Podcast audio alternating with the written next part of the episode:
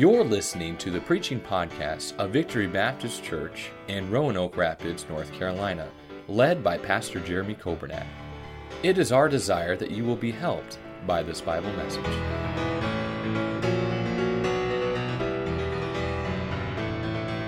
Psalm 119, we, uh, we started last week in uh, this section of uh, Psalm 119. We got to uh, verse number 134, and we saw last week uh, how that thy testimonies are wonderful. Verse number 129.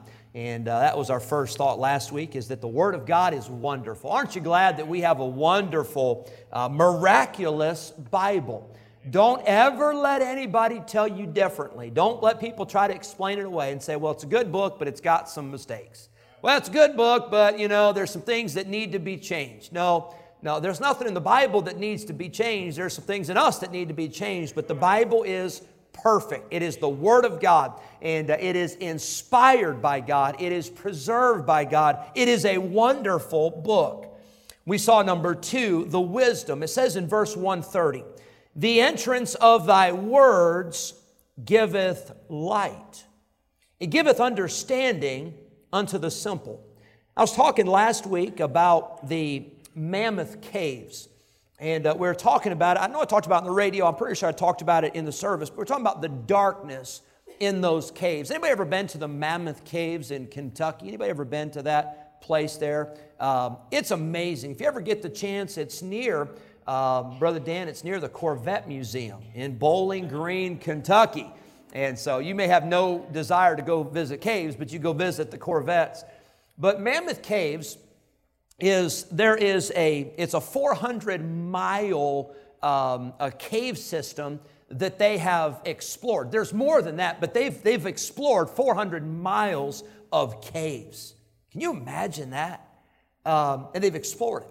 They, they've got tours. You can go down. My wife and I, we did this years ago. We went down in uh, these steps, and you hang on to a rail, and you get to the bottom, and there's just little light bulbs kind of strung along, and you get down to the bottom in this, this opening, and they, they, they turn on the lights. And when they turn on the lights, you realize you are in a room in the cave that is bigger than this auditorium. And that's just one part of the Mammoth Caves, but it's unbelievable. It's just, it's, it, it blows your mind. And then they say, hang on to something. Make sure you got, you know, you're standing, if you need to stand next to somebody or next to a wall or something. They said, we're going to turn off the lights. We want you to see what it's like to be in this cave with absolutely no lights. They say turn off your cell phones, turn off your flashlights, whatever. We want you to see. They turn those lights off, and I'm not kidding you. you, you I, have, I have never in my life experienced darkness like that. You, you, they, it literally, you can put your hand right up in front of your face and you can't see it. it. It's unbelievable. Well, the Bible gives us the light. And could you imagine if, if, if I had gone down to those caves and, and I had wandered off from the group, which I, I, w- I would not do. I'm not that daring and I, I wouldn't do it on purpose. Uh, but I wandered off from the group and I'm exploring these mammoth caves uh, by myself. And, and then all of a sudden they flip the lights off and they leave me down there. And I'm somewhere in these caves and I'm wandering around. And finally they, they, they call the rescue teams in. They realize I'm gone. Uh, hopefully, it wouldn't take my wife too long to report, you know, as a, a missing persons, you know, and, and they report it and they come and they're looking for me. they find me. But I've been down there for 24 hours, 48 hours. I've been down in this cave by myself, couldn't find my way out, and, uh, and I'm, I, am famished, I, I'm dying, and of course, it's very cold down in those caves and they rescue me and they get me back to the, to, to, the, to the surface and they, they get me back and they bring me back. And then one of the paramedics looks closely at me and says, or looks closely at me and says to the other, says, Why did this guy not use his flashlight? And they pull the flashlight out, it's right on my belt. They pull out this huge mag light, you know, high powered mag light, and they push the button and it turns on. And they're thinking, Is this guy crazy? He was down in a cave. He just about died. And he went through a whole lot of heartache and a whole lot of grief he didn't have to go through because he had a flashlight and he never used it. I wonder sometimes in heaven, I wonder if God is looking down and He sees the problems we face and He sees the, the, the, the messes that we make. I'm not talking about somebody else makes it for us, I'm talking about we make it ourselves. And God looks down and He sees us, and we are struggling and, and spiritually and, and, and emotionally and physically and all those things. And He sees right beside us, there's the flashlight, but we never turned it on. There's the Bible, but we never opened it up. There's the lamp unto our feet, there's the light unto our path. There is the entrance of thy word that giveth light, and we never use it. I'm afraid that that's the case of a lot of Christians. A lot of people are struggling. A lot of people are going through all kinds of hard times. And what do we do? We get on the internet and we Google. How do you deal with this? How do you cope with this? And by the way, I'm not saying that at times you don't need professional help. I'm not saying that at all. But I'm saying this the first place we ought to go is the Word of God and the entrance of thy words. It giveth light, it giveth understanding unto the simple. It's wisdom, number two. Number three, we saw the want. David said, I opened my mouth and I panted. I longed for thy commandments. There ought to be a want, there ought to be a desire for the word of God. And then number four, the word is watch. David says, Look thou upon me. God, I want you to, to see me. I want you to watch me. I want you to notice what I'm doing. God, I need your mercy. And God, I need your blessing. And I need you to be merciful to me as thou usest to do, as you did in the past to those that love thy name. And of course, God is the same yesterday, today, and forever. If God blessed in the past, he can bless today and he can bless tomorrow. And then we saw last week the way. Verse 133 Order my steps in thy word, and let not any iniquity have dominion over me. We need God to show us his way and to order our steps. I'd like for you to notice number six, it's found in verse 134. I'd like for you to see the weight. The weight, W E I G H T, the weight. David says in verse 134 Deliver me from the oppression of man, so will I keep thy precepts. Lord, speak to us, I pray, in these few moments. Help me to do my best to explain and to, uh, uh, to transfer your word to your people as you've given it to me. Uh, I know that uh, no uh, scriptures of any private interpretation, but Lord, it's my desire tonight to, to help and to encourage. And it's my desire to, to teach and to instruct in the Word of God, in the way of God. And I pray that you'd help us to see something tonight that could help us in the situation we're in before it's too late, before we allow ourselves to be destroyed and overrun and overcome by the wicked one. I pray that you would help us to get victory tonight. We pray in Jesus' name. Amen. Deliver me, David says, from the oppression of man. The word is weight. David experienced the oppression of man. Oppression is injury. It could be fraud. It could be distress or, or pressure. In some cases, this word oppression is used as extortion. Uh, in Bible days, they talked a lot about how people would be extorted uh, for money or for goods.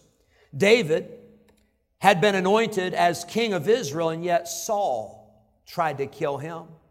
Can you imagine what David must have been thinking? He's like, God has already told me I'm going to be the next king, and Saul is trying to kill me. Saul is trying to take my life. Saul, who is also my father in law, is trying to kill me. David knew about oppression. David had a son by the name of Absalom. Absalom tried to take the kingdom from David, and Absalom tried to have his own father killed. I would say that David knew something about the oppression of man.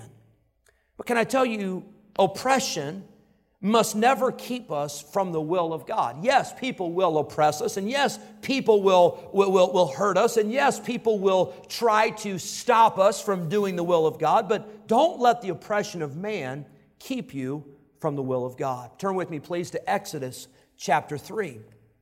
Exodus chapter 3. We see in this passage, of course, God has spoken to Moses out of the burning bush. And it says in verse number uh, 7, God says, I have surely seen the affliction of my people which are in Egypt, and have heard their cry by reason of their taskmasters, for I know their sorrows. And I am come down to deliver them out of the hand of the Egyptians and to bring them up uh, out of that land unto a good land and a large, unto a land flowing with milk and honey, unto the place of the Canaanites, the Hittites, the Amorites, the Perizzites, the Hivites, and the Jebusites. Now, therefore, verse 9, behold, the cry of the children of Israel is come unto me. God says, and I have also seen the oppression wherewith the Egyptians oppress them. Isn't that interesting? That God says, I have heard their cry and I have seen their oppression. David prays in this psalm, he says, Deliver me from the oppression of man. Turn with me, if you would, to the book of Deuteronomy, Deuteronomy 26. We see God's response to his people when they were oppressed. I'm glad God notices. I'm glad God is aware. I'm glad that God cares. I'm glad that God does not abandon us. God does not forsake us. God does not leave us on our own. Deuteronomy 26, verse 7.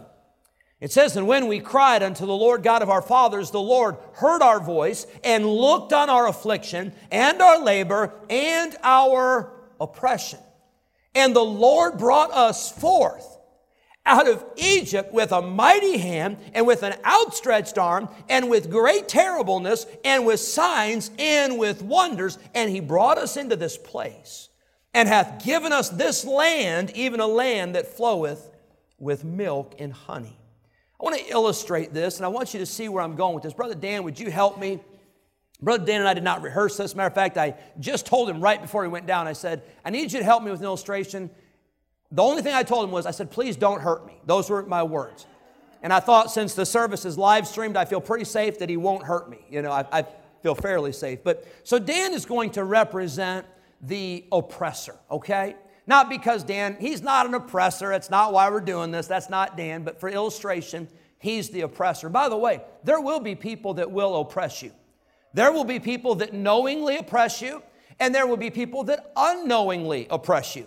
How many of you have ever been hurt by somebody and you don't even think they knew it, right? You know what I'm talking about? So sometimes that happens. Brother Dan is the oppressor. So what I want you to do is kind of kind of pull push down my shoulders. So so he's putting some weight down. Now I would rather not be restricted, right? How many of you'd rather go through life not being restricted by an oppressor? Yeah. Boy, I tell you what, if you're running a race, you don't want to have all the weights and all the extra baggage. You want to be free to run. Well, here's what I want to do. I want to serve God without the oppression, right? I want to serve God without the weights and without the pressure and without people trying to pull me down. But, but, but, but he's, he's pulling me down. And, he's, he's, he's pulling me down. I'm thinking, I don't want to go down. I want to go up. I want to do something. I've got places to go. I've got people to see. Gabriel, are you showing me what move I need to do? Is that, I could see you're showing me. I'm not trying to get out of this one, okay? Uh, so so he, he's, he's pushing me down. He's pushing me down. If it gets too bad, I will call for help, Gabriel. So help me out. And so he's pushing me down. And he's pushing me down. I don't want to be down here. Nobody wants to be down here because there is someone who is applying pressure and force and making it difficult for me to go and do what I need to do. But here's the thing sometimes it's the oppressor that'll push you down so far that you'll get to the place where you need to be. And look at where I am now. What do you know? I'm on my knees. And guess what happened to the children of Israel in Egypt? They were oppressed, they were afflicted, they had taskmasters, and they got down so low, the only thing they could do was to cry out to God. And when they cried out to God, that's when God delivered. That's when God rescued them. That's when God sent the plagues. That's when God parted the Red Sea. That's when God took them into the promised land. But they would have never experienced that had there not first been oppression. Because it was the oppression that got them on their knees. It was their oppression that got them so low they realized we can't do this without God. We can't do this without help. And by the way, thank you, Brother Dan. Thank you for not hurting me either. I may have to go to the chiropractor tomorrow, but other than that, I think I'm good. And by the way, when the oppression comes, I'm not saying it's a good thing. I'm not saying we enjoy it. I'm not saying we look for it. I'm certainly not saying that we, we, we, we, we poke people and try to get them to oppress us. Absolutely not. There's going to be some oppression. There's going to be the, the, the attacks of the devil. There's going to be some weight, and there's going to be some burdens, and there's going to be some pressure. There's going to be some oppression. But can I tell you, when you get to the point where you have been oppressed and the pressure is pushing you down, that's when you get, are on your knees, and that's where you realize that you need God. And you need God to keep you humble, and you need God to keep you at that place. And, and may God help us to never get to the point where we don't spend time on our knees crying out to God. David said, Deliver me from the oppression of man, so will I keep thy precepts. It says in Deuteronomy 26 and verse number 8, the Lord brought us forth out of Egypt with a mighty hand and with an outstretched arm and with great terribleness. You know what that word terribleness is? It's the word awesomeness. Now, I love using the word awesome. I don't usually use the word awesome with God. I'm not, you know, I don't want it to sound sacrilegious, but I think you understand that God is more amazing, He is more powerful, he is more awesome than anything you've ever seen, anything you've ever experienced. There's no limitations to what God can do. And the children of Israel, they saw the awesomeness of God after they experienced the oppression of man. And God showed up. And I'm glad that God can and God will show up when we are oppressed by man. I want you to see number six, the weight. Number seven, I want you to see the well done. Psalm 119, we find this phrase in several places in the Bible, but verse 135, David says, Make thy face to shine upon thy servant. That, that's a very, very serious prayer request. What you're praying is you're praying, Lord, I want you to smile when you see me. I want you to approve when you see my life. Better yet, I want you to approve when you see my heart. God, I want to be right with you. I'm not seeking the approval of man. I'm not seeking the smile and the approval of people. But he said, God, I want your face to shine upon me. Can I tell you, that's a very convicting thought because I wonder sometimes we, we, we, see how close we can get to the edge of, of sin and how close we can get to the edge of worldliness and how close we can get to the edge of selfishness and, and pride and all those things when in reality we ought to be as close to God as we can and we ought to say, God, I want you to be happy with me. say, well, does God still love us when we sin? Absolutely. Is God happy when we sin? No, He's not. Absolutely not. David says, I want your face to shine. I won't have you turn to these passages, but you can look them up. Number 625, the Bible says, The Lord make his face to shine upon thee and be gracious unto thee and give thee peace. Psalm 80, it says three times, Turn us again, O God, and cause thy face to shine, and we shall be saved. Daniel 9 17, now therefore, O our God, hear the prayer of thy servant and his supplications, and cause thy face to shine upon thy sanctuary that is desolate for the Lord's sake. We see the, the smile of God, the favor of God. I see in these verses it comes from three specific aspects. Number one, it comes from seeking God. You're not even going to know if God's smiling if you're not seeking Him. My children are not going to know if I'm happy or not if they're not even looking at me. And so many times we're waiting for God to, to holler and get our attention and shake us when in reality we ought to be so in tune with God that we can look at God, we can look upon His face, and we can see if He's pleased or if He's not pleased. So, how do you see the face of God? Well, you get in this book right here. You, you, you, get to know Jesus, and, and we talked about that a few weeks ago on a Sunday morning. You see the face of, of God in Jesus Christ, in the person of Jesus. I see that God smiles, His face shines upon us when we're seeking Him. Number two, His face shines upon us when we're serving Him. Notice what David says in this passage. He says, Make thy face to shine upon thy servant. Have you ever had a, a, a, an employee? Ever had somebody working for you? And every once in a while, you just glance over and say, Thank God for that employee. And they're doing a good job. They're getting the job done. And, and, and, you don't even have to say anything to them, but maybe just a pat on the back, thumbs up, you know, good job, whatever. But, but they know that you're pleased, and, and you express that because they're serving. I tell you, God wants us to serve Him. And we have a responsibility to serve the King of Kings. We have a privilege to serve God. Uh, nobody, nobody has to come, so please don't do it tomorrow morning. Nobody has to come to 114 Lakeview Drive, and nobody has to bang my door down, and nobody has to drag me out of the house, and nobody has to haul me over here to church and throw me in that office and say, All right, you got to serve the Lord. What's your problem? Where you been? Can I tell you why? Because I don't have to serve the Lord. I get to serve Him. It's a privilege, it's an honor. We had a, a gentleman here this morning. I got to talk to um, Eddie Buffalo, and I hope you pray for him. I had a good conversation. He was so kind. But I was amazed when I was talking to him. He was talking about all the things he does. He works for the governor. But can I tell you, I'd rather serve the Lord. I'd rather work for the King of Kings and Lord of Lords. And that's not a slam on, on, that, on, on Mr. Buffalo. That's not a slam on any politician. That's not a slam on any profession. I'm just saying this we have the privilege to serve God. And may his face shine upon us as his servants. But then I see in Daniel 9, Daniel says, Make thy face to shine upon thy sanctuary that is desolate.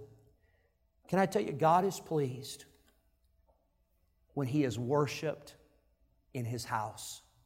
I know you can worship God at home, and I hope you do worship God at home. As a matter of fact, I'd be a little nervous if you said, Pastor, man, I'm glad we have a church because this is the only place I ever worship God. I'd be a little nervous about that. But can I tell you, when we come to the house of God and we meet with God, God meets with us, there is nothing like it in the world. And God has chosen the church, the called out assembly, the ecclesia. God has chosen the church. He has called us to serve and to worship Him. And may this be a place where God is worshiped. We see, well done, the smile of God. Number eight, I want you to see lastly in verse 136. David says this rivers of waters run down mine eyes. Why?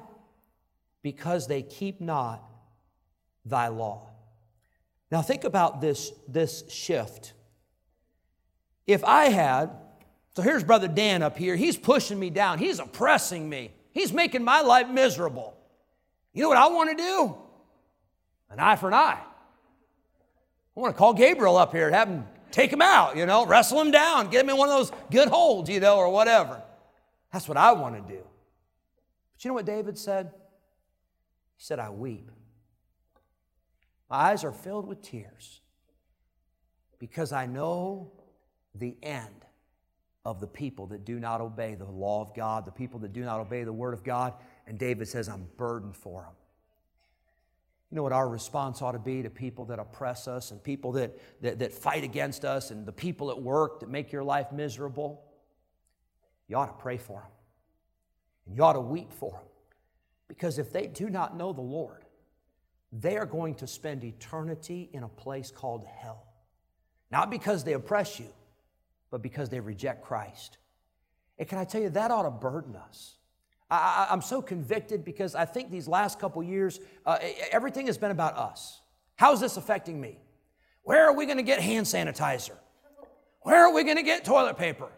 Where are we going to get groceries? How are we going to make it? And I'm not, a, I'm not, a, we all had to get those things and we all needed those things. And, and what are we going to do with the job? And what are we going to do with this? And what are we going to, I understand all that. But these last two years, while the churches have been on pause, hell has not been on pause because people have still died and people have still perished into a literal fire where the worm dieth not, where the fire is not quenched, where there's weeping and wailing and gnashing of teeth. And, and we're sitting back and we're sitting on our blessed assurance, and, and our life is, is comfortable compared to 99% of the people on planet Earth. And we don't even give a thought to the fact that there are people that need Jesus Christ. There are souls that are lost, there are souls that are dying. There are people that have rejected God and people that have tried to kick God out of our nation, as the men sang about. But can I tell you, those people, they have a soul. The goal is not to get on a political rant, and the goal is not to win an argument or win a debate and prove to them that they're wrong. The goal is to get them Jesus before it's too late. And David says, I weep. Rivers of waters run down mine eyes because they keep not thy law. David was a man of compassion. It's easy to have compassion on people that love you. It's very difficult to have compassion on people that hate your guts. But David said, I want those people. I want those people to get right with God before they face the judgment of God. David was a man after God's own heart. I think his compassion is part of that. Jesus had compassion. Jesus wept for the city of Jerusalem. David wept for the people that oppressed him, that they did not keep the law of God. And may I say, we as a church and we as individuals in our ministries, we need to get back to having some tears of compassion. When was the last time that you wept because of the state of our nation? When was the last time you wept not because uh, gas prices were going up, not because inflation was going up, but you wept because you thought there's a whole lot of people in this world that don't know Jesus? When was the last time you wept for your ministry? whether it be a Sunday school class or a Christian school class, a bus ministry. When was the last time you wept as you were going out and knocking on doors and passing out tracts and thinking, you know, this person I'm getting ready to talk to, they're either going to heaven or they're going to hell? Can I tell you, I believe we need to get our tears back. The Bible says, and of some having compassion, making a difference. Thank you for listening to the preaching podcast of Victory Baptist Church in Roanoke Rapids, North Carolina, led by Pastor Jeremy Coburnack. For more information about our ministry, please visit our website at vbcrr.org. May God bless you as you serve Him this week.